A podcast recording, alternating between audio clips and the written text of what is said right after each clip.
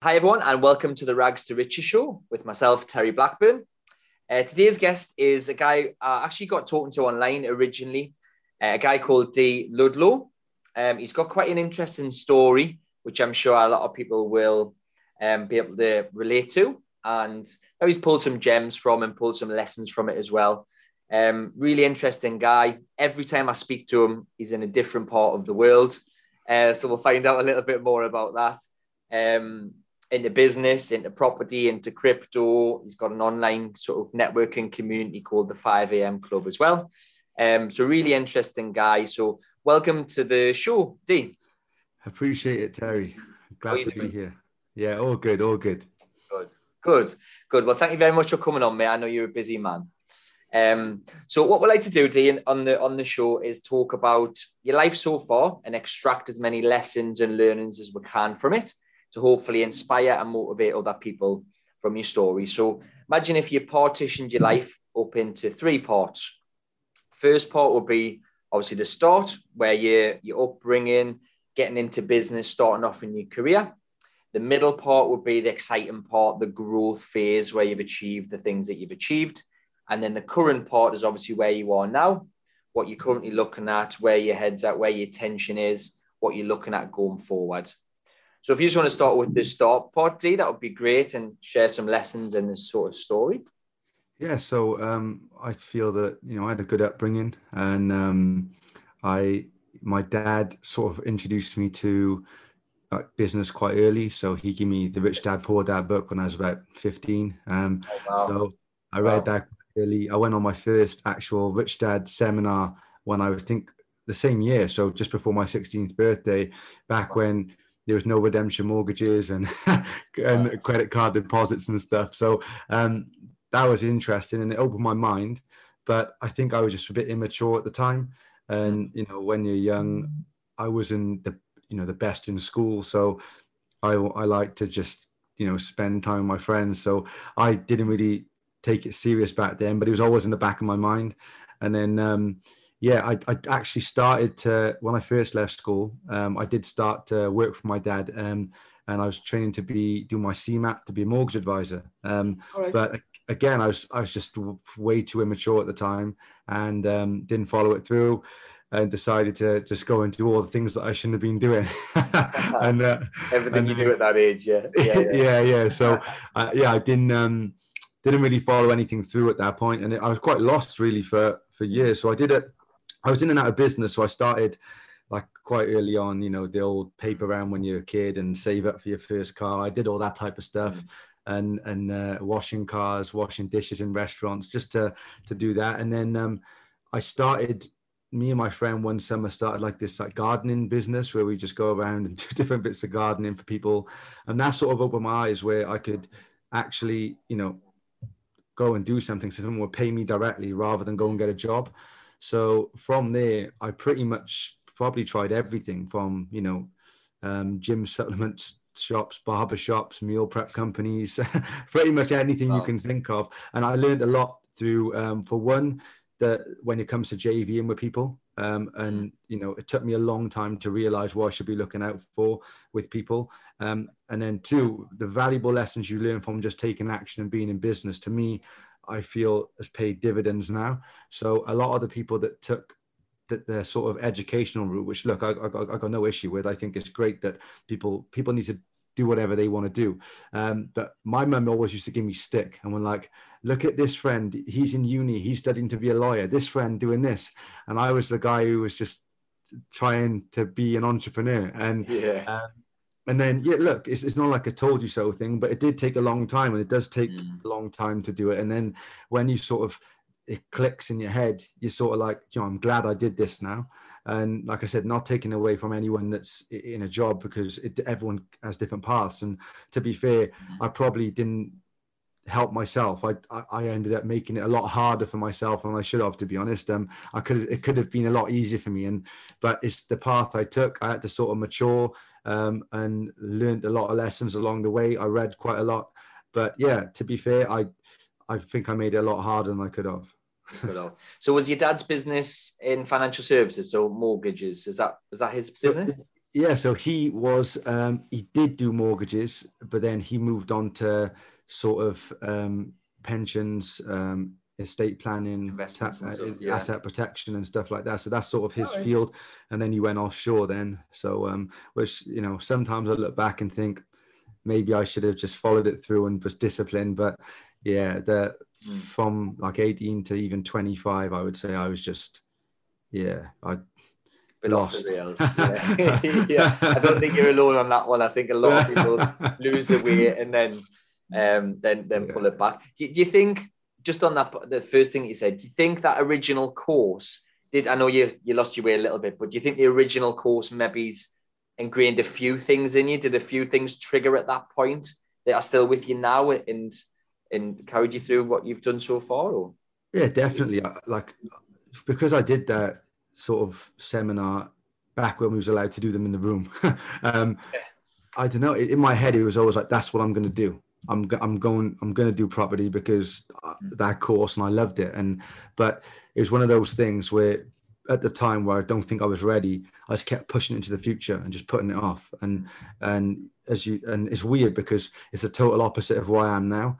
Like I would prioritize things that looking back probably didn't didn't matter at all um, over just getting stuck in. And when I see some of the younger people now, like 16, 17, 18, going out there and really putting effort in, I'm like, you lot are going to be superstars when, because you, you, you know how quick you can do things, especially in property and, and in business. Like things take time and it is hard, but when you when it when the, the, the switch goes off things can happen quite quickly so for starting 20 years old i'm like i admire that for people to have their head in the game so young Mm. no, I agree with that. I, I, know you're a father. I'm a father. Um, I've always had it in my head that I'm going to try and encourage my kids to read, do seminars, and I'll do them with them at that early age. I mean, are you, is that where you're thinking as well? Are you thinking that for your children as well? Yeah. So for me, like, I want them to do whatever they want, right? I'm like, do whatever you want but I want you to be educated on certain things along the way. So they at least they have they have the knowledge if they if they want to action it, but I still want them to do what they want. So if they say to me, the one says I just want to be a ballerina, then carry on. You know, if you if they want to go and be a teacher, carry on.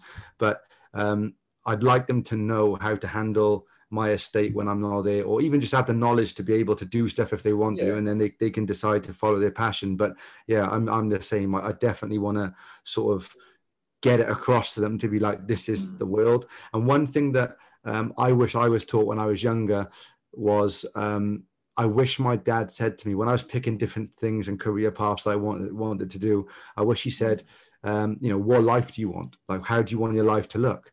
And I always was like, I want to do this. I want to be able to travel and do different things. Mm. Now, the stuff that I was originally thinking about doing when I was younger. One was I did want to be an architect when I was younger, even though I'm terrible at drawing and stuff. It was just an yeah. idea. Um, and then then I was like, oh, I want to be a PE teacher because I used that's the only lesson I used to like. Um, and then I want to be uh, then I want to be in sport. So mm. I wish he said back then, like especially like when I said I want to be a teacher or whatever, where she was like, do you know the ceiling price on on on the career you want? Mm. Because if he said what do you want to do and then told me what the ceiling price was, then they wouldn't have added up. They wouldn't have aligned. Mm. So then I wish I want to tell that to my kids. I want to be like, what do you want to be? And then whatever it is, I'm like, well, this is the ceiling unless you open your own business and take the next step. Yeah.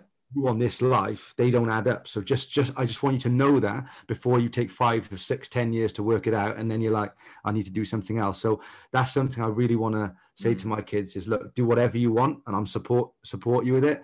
But if you want a certain life, some people don't, but if you do, then yeah, you're yeah. not going to get it in now unless you do it a certain way. Mm. that's a, a, really good point because as it, when you're younger, you don't the concept of a ceiling and, and, the concept of how far a certain career path can take. You have no concept of that. You, you don't understand that until you yeah. mature and get a bit older. So that's a really, yeah, man, really, really um, good, relevant, important point. I feel so. Um, love that. Hmm. Thanks, Dee. Um, so that's that's a start. So um, before we go in the middle, what what was the first business that took off? Then that kind of leads us into the middle part. But because um, I know you've got a couple of different things, one in American things. Could we just talk a little bit about that? Because I'm I'm quite interested in this because I don't know all of this, so I'm quite interested myself in this. so when it so the thing that really my big the, the thing I found most passion with was just just diversification. So like I do believe you need to specialize before generalizing because otherwise you're going to be all over the place. But for me, when I started to really understand the financial markets, property, and just the way things move and work, and I, I'm like I like researching about the economy and the macro side of it. So that sort of really made me feel the need to diversify more, uh, not just in different assets, but also globally. So I was like, now I looked at sort of, I'm, I'm similar to you, right? I want to see how far I can take it, right? I, I feel that I'm nowhere near max potential, so I want to see how far I can take it. And mm-hmm. something someone asked me recently was, "What's your what's your number?" And everyone's got their number, and the person that asked me has already done exceptionally well. And Mm. I was like, what, why do you ask? And they're like, because you're probably going to, before you reach your number that's in your head now, you're already going to be so far gone in the life you want. Maybe the number becomes irrelevant because then you're going to want to maybe focus on family and stuff like that um, and sort of get a bit more balance. But I was like, yeah, maybe, but I also do want to see how far I can take it. Yeah. Um, so I looked at the wealthiest people in the world and how they accumulated their wealth. Mm. And I, the same thing kept coming. So most of them definitely didn't get rich by just buying property. People didn't get rich by buying gold. People didn't get rich just by buying stocks. Well, um, a lot of them, it was just the same thing. It was just business. Business, either building a business, which which is very hard, as you know, um, especially a successful business, or acquisition. So I'm like, okay, when I was in like very dead set on just property, I was like, this is great. But as you know, unless you're working on, unless you've got like a portfolio of like really high cash flow and HMOs, or you're in the development space and you know you've got cash flow to sort of take you through developments, etc. Mm. It buy to lets do take a long time to get Definitely. you a very nice life and and I, I, believe is nowhere near as passive as the education world makes out um like i probably like I've been acquiring businesses, which I'll get onto now, and I get less calls from people that run the businesses than I than I do from my management company on property, which is I find crazy because yeah. I, I, I, think a lot of hell of a lot of people would think it's the I think the majority would think it's the way around. Yeah, and, and really it should be. Really, it should be because there's way more moving parts of a business, and there's more stuff that can go wrong on a day to day basis.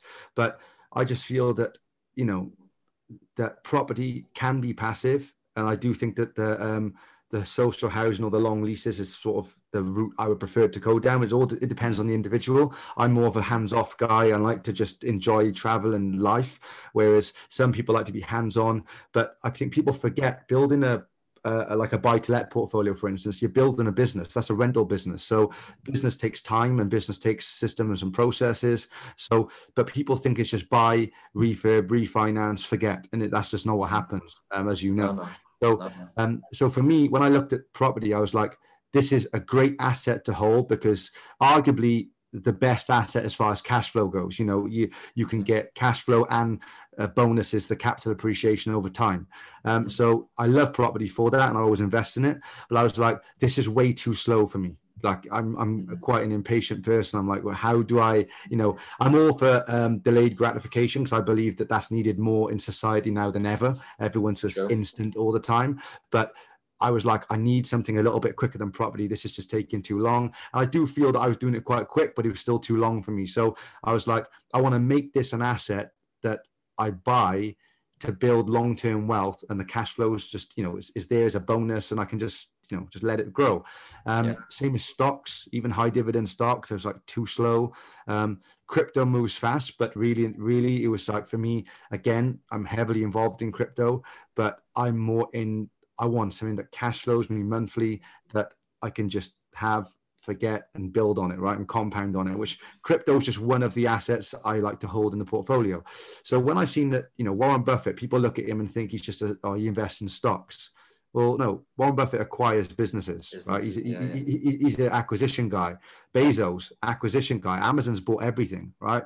So, and then you look at Musk. Musk has built businesses. Like he's great as an innovator that he builds and builds and builds and he manages to get a load of vc to come in and invest in him and grow quite quickly so i'm like this is like a bit of a trend here everybody that has sort of made it to where they are they they're in the the world of acquisition so I'm like, i need to be in this world so then that that that and i'm like look i can get a buy to let now let's say you get one which is um you know not cash flow and, and huge amount, but let's say it's 200 pounds a month off a three bed buy to let in Wales, right?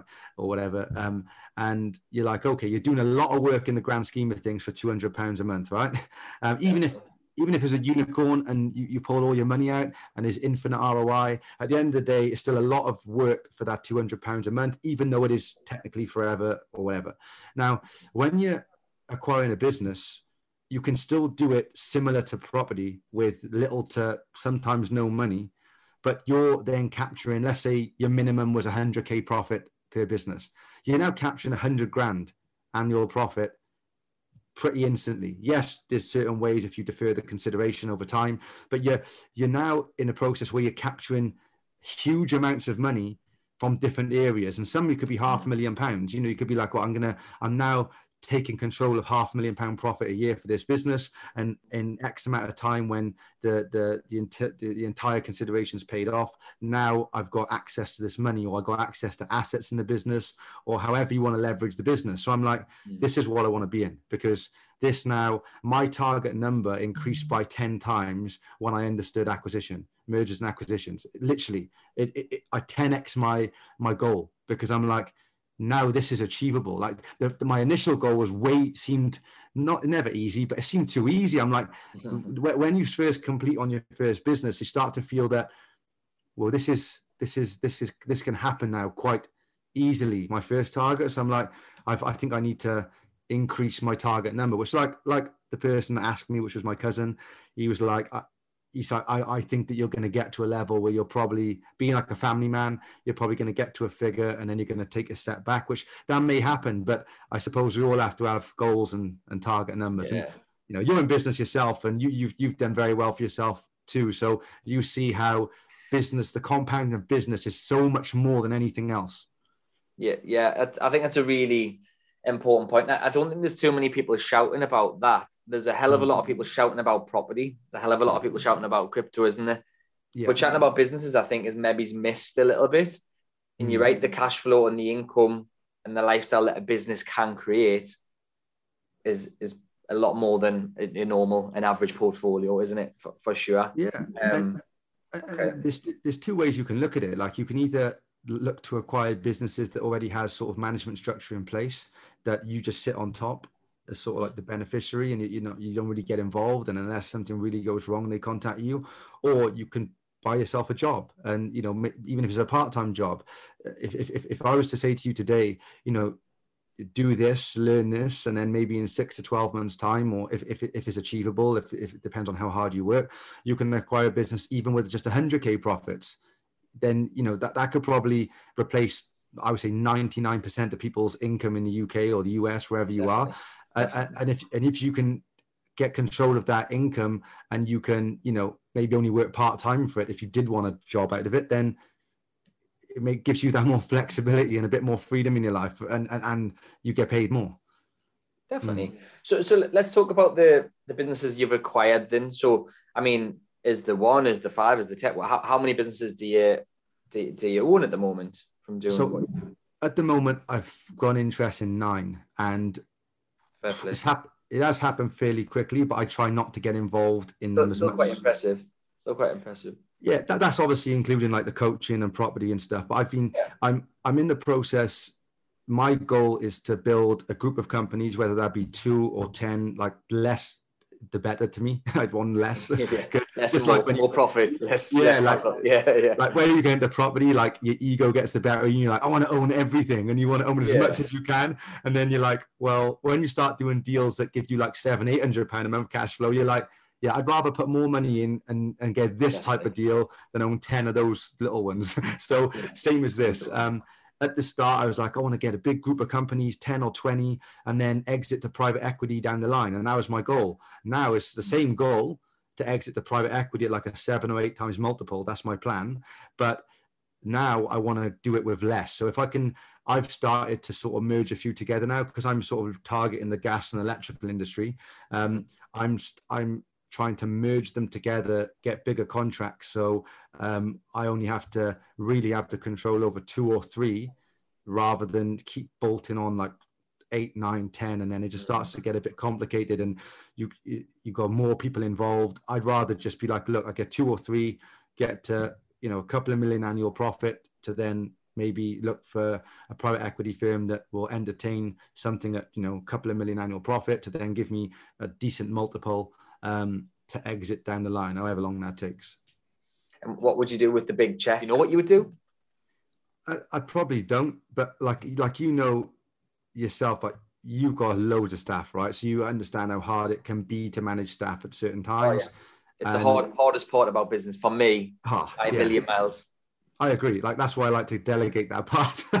so, um, but but yeah, I, like it's a good question because someone something that someone else said to me, someone in my class is a bit of a mentor, was like when you get to say I don't know three million annual profits, um, you know, because everyone talks about turnover, but I the profit is all that matters. That's all that matters. Yeah, exactly. Exactly. So um, when you get to two or three million annual profit, um, you're going to be in a situation where you know you can pretty much do whatever you want anyway. So mm, True. do you do you then take that to five or ten million and keep growing it and then look for the multiplier, or do you continue to do what you want? Because if you can get a business at two, three million annual profit that's completely automated, then is it going to be much different to get maybe 14, 16, 18 million quid buyout yeah. or what's the difference just going to have it all in one go so that's another thing that i probably have to consider down the line mm. but my, the overall goal is just freedom of choice but i feel sure. that i like sort of have that now but i you probably the more money you get the more things the bigger the the the the, the prizes you give yourself yeah exactly so, but I another thing that you've probably experienced when you get to sit. So my I used to have targets, and then you, when you hit the targets, the stuff you want to buy when you hit the target, you don't tend to buy. That's how I feel. So yeah. I was always like, oh, when I do this, I'm going to get this and do this and get this. And then when you get it, you're like, I don't really, don't really care if I have that now. Um, I can get it. I know I can, but I don't want it at the moment. So mm-hmm. because you start, you know, your, your risk management changes because now you're on the bigger things. So um, if I got it, I'd probably looking looking at it now, I'd like to think that I would take a couple of years off, spend time with the family and travel. Yeah, a couple of weeks max. I probably would. I, will tell you what I would like to do. Now, startups is something that I probably don't wouldn't like to get involved in now because I know how hard it is. Same as you, you know, yeah, yeah, and that's why I'd rather just buy a business that business as history and working. they've done all that. Um, but one thing I would like to get involved in, which I was almost involved in quite recently, and it didn't turn into anything was a blockchain startup because I love the technology behind blockchain now is going to affect the world. So I would love to get involved in some young, ambitious, you know, kids that um, want, got something that's special. Because look, these mm. the new generation now, I feel like far outweigh what we're doing as far as the technology stuff. Like you know, yeah. I feel that I'm quite savvy technology wise. Then when you speak to some of these kids, you, you feel like, whoa, I'm, I'm like a dinosaur. So, so the stuff that they can do with coding and different things, mm. I'd love to get involved in something like that because I feel that it's going to have a, a big place in our future. But that's probably something I would like to do and become more of a, a like a VC where I'm yeah. just like looking at, I would love to do that because Mm. I, I, know how hard it was for me. I couldn't find investment in some of the stuff. Like I had a business before where it was like a a meal prep kiosk um, in St. Mm. David's in Cardiff shopping centre. It's in the main mm. shopping centre. Landsec, the, the company was like, we, you can put this across 16 of our shopping centres. And I was like, I want to scale this. And then, but I could never find the right investor that would take a chance on me, even though I'm in like the, the biggest shopping centre in Wales. I was like, you know, we're, we're already doing pretty good, but I couldn't take it to the next level. So in the end, it didn't come of nothing. But so I would like to be that person to step in because you know, you've got to spare money there that, you know, I, I don't mind. And if it comes to something cool, yeah. I'd obviously do my due diligence, but I would love to get involved in like a tech or blockchain startup. Mm. And, and because the multiplier is so much more on those businesses. Well, yeah, the return massive. And I think it gets to a stage where like I love helping people. So like the only reason I even entertained coaching was because it was one of the things going back to when I was a child. My dad was like, "What do you want to be?" And I remember um, taking a basketball class for some kids when I was like 16, 17. And mm. I was like, I want to do this. I want to be like a life coach or something, you know, because some of the kids I was teaching was like getting in trouble. Um, they was, you know, misbehaving or they had like difficulties learning. So, and I enjoyed helping them, teaching them not just about basketball, but about life. So for me, I was like, I want to do this, but I couldn't, I didn't feel that I could coach until I felt ready, until I, I'd achieved certain mm. amount. And then to be fair, was quite recently over the last 12 months or even six, I would say, really, I no, yeah, 12 months. I was like, now I'm ready. I feel like I can really add value to people's lives. I feel that if someone, I did coach someone, I could take them from there to there. Whereas before, I didn't want to just do it. Like a lot of these coaches are out there becoming coaches just to make money. And for yeah. me, like yes you got to get paid for your time and get paid for what you love to do but at the same time you need to be able to show people that you can give them results and mm-hmm. yeah i was going to ask you what would you do with the money we've had I've had so many conversations about this. I've I've I've came up with something. What I'm to do is I'm to go somewhere hot and I'm to sit there beside the beach. I can just I can visualize it really clearly. That's why I know it's probably to happen. I'm to sit there. I'm to have a beer and I'm to have a notebook and pen. I'm just to think, right, what next? What do I want to achieve in my life? The coaching thing does kind of interest me as well because I like helping people. That you know, I do three training sessions a week with my team and I've helped a lot of them go from something, from nothing to something, from skint to making 50 grand, 100 grand, from, you know, from having no property to having five and tens. So I've helped a lot of people do that already, but I mm-hmm. love that. I quite love the, the how, how much they think of me, that feeling of being like, like Terry's done this for me. Terry's contributed to my success, or I wouldn't be where I am without Terry. That's just yeah. for me anyway. I just love that feeling. So there'd be an element of that. Um, but I'm, I'm running at quite a fast pace and I have done for about 12 years, as in yeah. I'm flat out all the time. If when I get the big check, I think I'd like to do something that's less intense because my life is this, you know. Um, although I am spending a lot of plays properly and everything else, and I am a very busy person, I think I'd like something where I get that feeling of, you know, people think highly of us um, that's obviously well paid and something that's just not as intense in terms of hours that I input. Yeah. Um, property I'll always be involved in. Um, like like you said, it's it, it's great. I love it, but I don't know, mate. You know, we might, we might be at a beach sometime. We'll say, remember yeah. that? yeah. You never know, mate. You know. Yeah, what's next? yeah, man. Um, yeah. Okay, th- thanks for that, mate. Really, really interesting that. I didn't actually know all of that about you, which is um, really interesting. Fair play to you as well for, for what you've achieved. Appreciate mate. that. Um, so we've done sort of the where you started off, what you're currently doing now. Obviously, spinning a lot of plates. Real, I can see business is a real passion of yours. I can see that the acquisition side. What's your attention on now? I know you're doing the 5 a.m. club.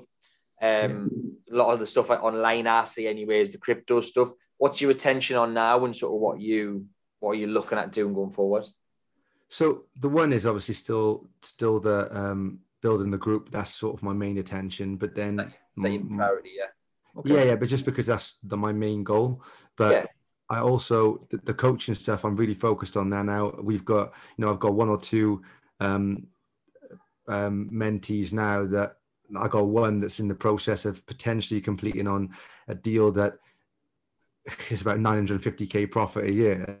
And, and I'll be honest, I was like, I wish this was my deal. like, uh, so my passion is to do that, like to take, like you just said, to take people out of what they're currently doing and then replace it with something else that they enjoy or something that gives them more freedom. So building the coaching stuff and the 5 a.m. club for me was, I put it in place mainly because I felt that before COVID, so that, that was like born at like the start of the lockdown. Um, but it was I felt that every mentorship or course I've done, the minimum was five grand. The most expensive was like 24 grand. So it was like there's nothing really out there that I can do or someone can do that doesn't break the bank for, for a lot of people. So I was like, what if I could create a platform that gives them the value across many different industries from many different walks of life, real walks like you spoke on there and like i think that when you was motivating people and, and you told people your story it, in or I, you could see all the shares afterwards people was inspired by it because they see a real yeah. person that's taken their life from this to this and now are very successful so for me i was like if i could rather than give them like the old boring course content why don't I just get real people on there to give them their real stories case studies add value and give it at such a low barrier to entry that anyone can afford to do it. That was what I wanted to do, and I feel that we created that, and I, and it's still there now. Everything gets saved. Like your mm. your episode will be watched over and over again for however long he's on there, which will be forever. So, and I like that that people can go back. So if you join today, you can still watch everybody else's back. And yeah, so I, and I feel that it, it, it, was needed in the space. And now I see a lot of people t- taking it online monthly subscriptions, which is a mm. lot cheaper, and giving that content because it was so overdue but I feel that the pandemic sort of helped people realize, oh, I can do this yeah. online and I can do it, and I don't have to. Because people sort of put stuff off because they're like, I'm too busy. But mm. if you can't wake up at 5 a.m. for an hour and give that yeah. once a week, then you're never going to do it. yeah, exactly. Yeah. did, did, you, did you start that last year during the, the whole COVID situation? Was it just started last year? Was it? Yeah, it was. It was an accident. So I literally found myself getting a bit too comfortable in lockdown at the start, and I was like, mm. I was like, wasn't getting up early. I was binge eating. I was just getting bored, and mm. I was like, how long is this going to last? And the gyms were shut and everything, and I was like I contacted a few friends and said, look, let's just jump on a call at 5 a.m. It's way out of our comfort zone, especially for me at the time. I was waking up at like eight because I just lying in. and I was like, let's get on, let's get on the call at five and just talk about business and maybe we can help each other. And as you know, social media, people started to share it. And then the next week we'd have more. And it got to a stage where it was way too many people to have like free flowing conversation. We couldn't really mm. have a conversation because there was like 20 on there. Yeah. So I asked one of the guys who did a lot of NLP. Um, his name was Ian, and I was like, um, "Would you mind doing like?" A, I think he actually mentioned to me, and I was like, "Why don't you do like a presentation on NLP and about mm-hmm. mindset?" And then that's sort of like a catalyst. Everyone wanted to do it then, and then oh, I was wow. like. It was taking so much of my time up. I was like, my friend was like, mate, you need to monetize it. I'm like, nah, that's going to take it away from what it's doing. He's like, nah, don't be like doing 150 pound a month or a thing. Do something cheap, like 30 quid a month that because it's taking your time up. And I was like, for me to, I was just going to just not do it anymore. But I was like, for me to like give, put some time into this, I need to mm.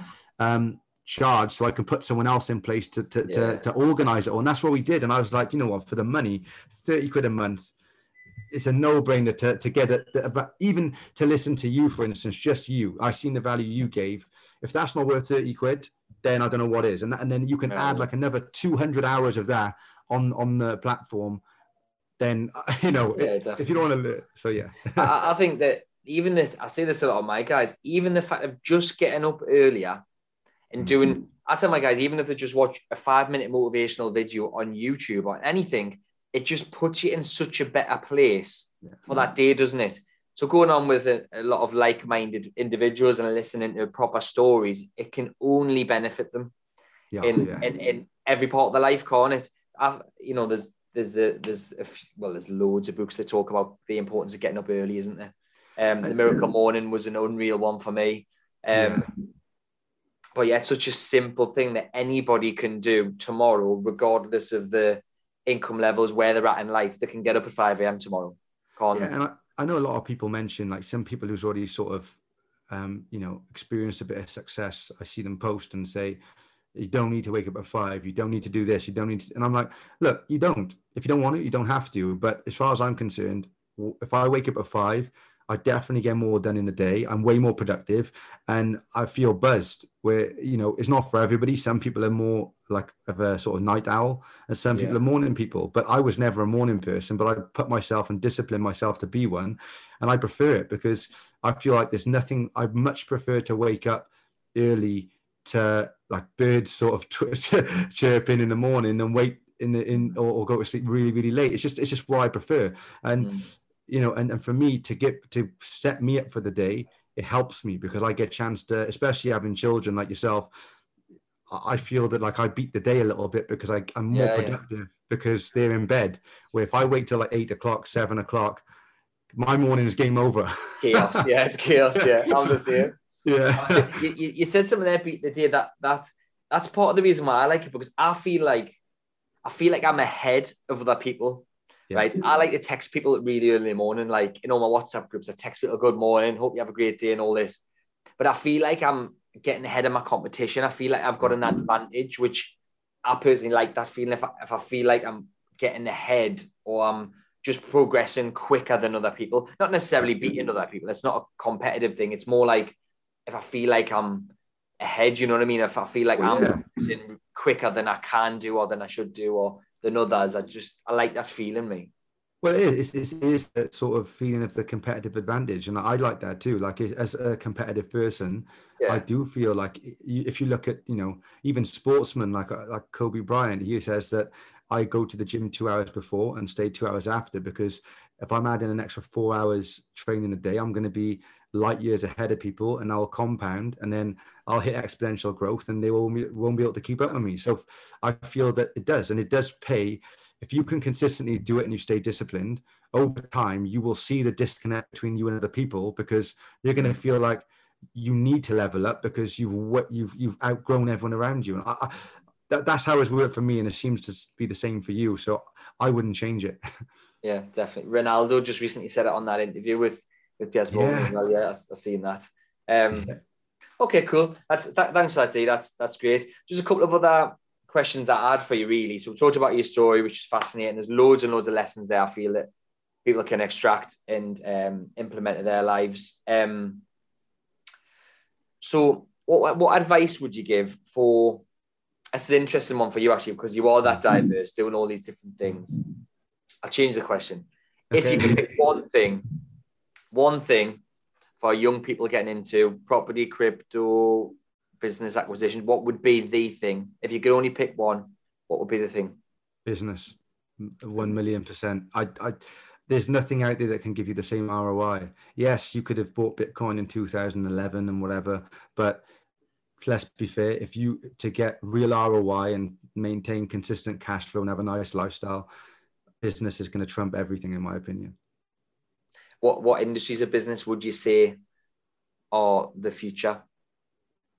3D print, um, VR, AR, biotech, um, uh, gene therapy, all, all the techie stuff, I think. But if I was, you know, if, if I could mold one of my daughters into something now, I'd be like, learn code, learn how to code, cool. and understand the technology and blockchain and just the technology behind how sorry that how the technology is going to affect different industries. So you know for instance the housing market i think is probably one of the industries that hasn't really been affected massively by tech at all. It's like one tech's eating up every industry pretty much mm. but apart from property it's like it's just untouched at the moment. So when you start looking at 3d print construction we've always seen modular. When you start implementing smart contracts to land registry and the legals and the and, and, and the, the finance side. It just I think that it's going to be disrupt, disruptive at the start, but it's, it's well overdue in, in property. And like I seen the other day that um, that there's a house up for sale now in New York for half the price of everything else in the street because it was done 3D print. If you can Google it or YouTube it, and it shows you it, and it's no difference to a normal house. It looked like you would you wouldn't care. It's exactly the same. It's, there's no difference, especially the new generation. They wouldn't. Maybe older people may be like, I want the old, you know, the, the traditional way of a house being built, but this is just the way it's going to go. And to build that house, it took three laborers and a machine right? So no yeah. materials apart from wow. what was used for the machine. So when you look at the developments and stuff, and you're talking 60 or some of these like thousand houses now, um, you know, and when you don't have to have all the logistics again, the materials there, all the all the the headache of managing hundreds, sometimes thousands of staff, mm. different in different trades coming in at different times. You just pull a machine up, few laborers per machine, and just print a house. And, and talking about 3D print, they can print nutritious food now. So it, it, wow. I think that we're gonna is, is a, a lot about to happen across many industries. But I think that yeah, I would if it was me, I'd be like get involved in tech as early as you can, understand tech, and pick it up as quick as you can. Mm. Mm, fascinating. That's I'm going to Google that actually. Yeah, I'm doing the 3D print stuff, but I, I, didn't realize it was they were not in stuff up in New York. I mean, one thing on that, if it's mortgageable, I don't know how the banks would look at that, but if it is, if they become mortgageable, you know, because certain types of construction are mortgageable, that becomes mortgageable and more common. And as you say, when our kids are buying houses, it'll probably be more common then and more, you know, people won't be too fussed, they won't know any different. Um, all of yeah. a sudden, I mean, construction is going to be massively interrupted, then, isn't it? Yeah, yeah. people, I mean, Jesus. Um, but yeah, yeah, that's fascinating, isn't it? And it also creates affordable housing that you know we don't build enough houses year on year. That's that, that's fact. So if you can now knock houses up in like a fraction of the time for a fraction of the price, then I would say lenders have to mortgage them. Like for lenders now, like I'm not you'll have to fact check this. I've said it a few times. I still haven't fact checked it myself, but somebody told me that every Taylor Wimpey roof is now modular. So I'm not sure how true that is. But if that's the case already, we already had a discussion, I think, a year and a half ago or before COVID, saying would lenders mortgage modular builds, and they do. And, and oh, they already do it. Oh, well, there you go then. So um, 3D print if anything, like I'm not sure which is the most um, sturdy or whatever, but a 3D print house is no different. It's watertight. It's the same. You would never tell. Like when you Google this, I think they're called SQ4D, um, the company, or I, and there's another one called Icon. If you look at them on YouTube, you see the house, and you're like, "Whoa, that just looks like a normal house." So it's um, it is fascinating is, technology. The, is the construction time a lot quicker as well? The time yeah. to build, or is the time the same, quicker? Oh, so much quicker. So quick! Wow, it's crazy. It's, that's crazy. So yeah, it's um, crazy. yeah, it's, it's, it's it, I think that's going to change a lot of things, especially affordable housing and sort of getting on top of building houses to keep up a population as well. Mm. Mm. fascinating. okay, thanks for that. Um, so the show's called the Rags to Riches Show, as you know. Um, what does being rich mean to you? Because you can be rich in um, you can be rich in monetary terms, you can be rich in time, in relationships, in friends. You can be rich in loads of different ways. But what does being rich mean to you? Time. The only thing that matters is time. Um, I think I said this on um, James's podcast, and i will say it again. I say to a lot of people: imagine you had a clock on the top of your head, and you knew the day you was going to die, and it was a countdown timer, would you live every day? Would you live every day differently? And everyone would say yes. If you knew the day you was going to go, you would treat every day differently. But because we don't know the day and it's uncertain, we just crack on and waste time every day looking at stuff we don't need to look at, spending time with people we shouldn't be spending time with.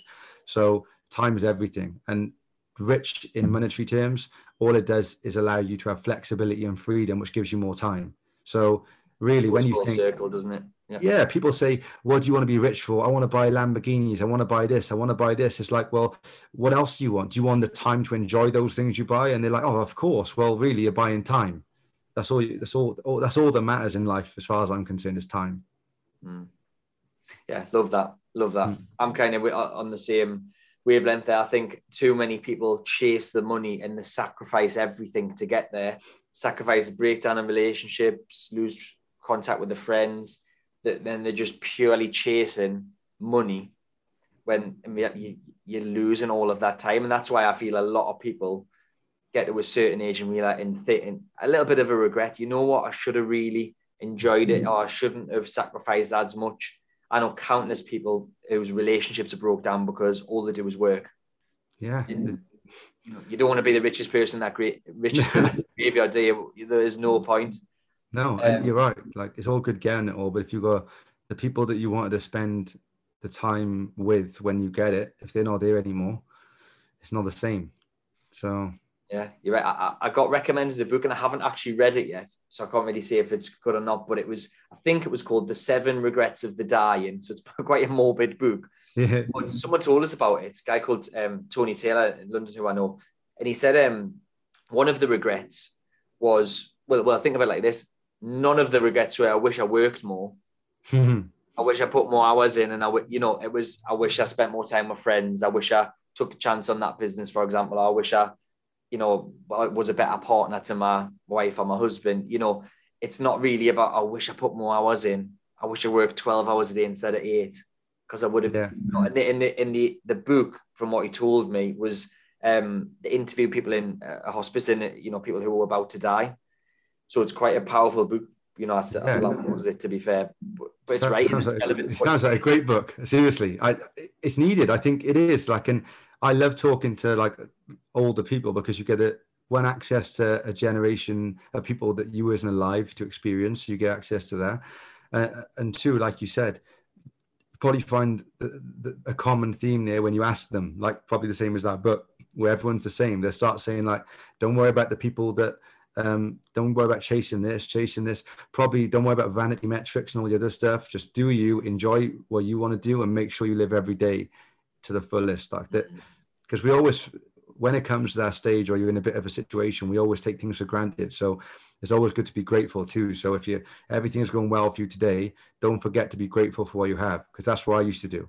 I like yeah, I I never used to like I always used to well, I never used to give myself that bit of the pat on the back to be like, you've you've done okay. Um, like enjoy it. I just used to always punish myself and never be grateful for what I have in the moment.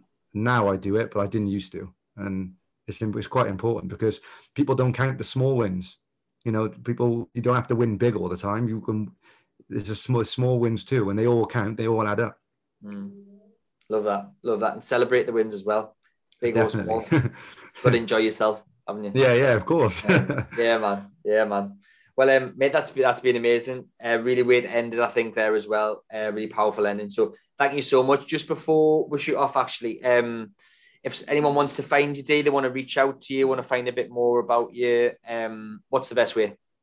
Um, mainly Instagram. So it's at DWE underscore Ludlow and or dludlow.com is, is my website. But yeah, Instagram's where I, I post mainly. Instagram, cool. Well, Dee, thank you so much. Um, look forward to whenever you're back in the UK, you know, and yeah. you're not floating around the world somewhere. uh, we'll catch up on a pint sometime. It'll be great. Oh, I look forward to it, mate. Thanks, Dee. Cheers.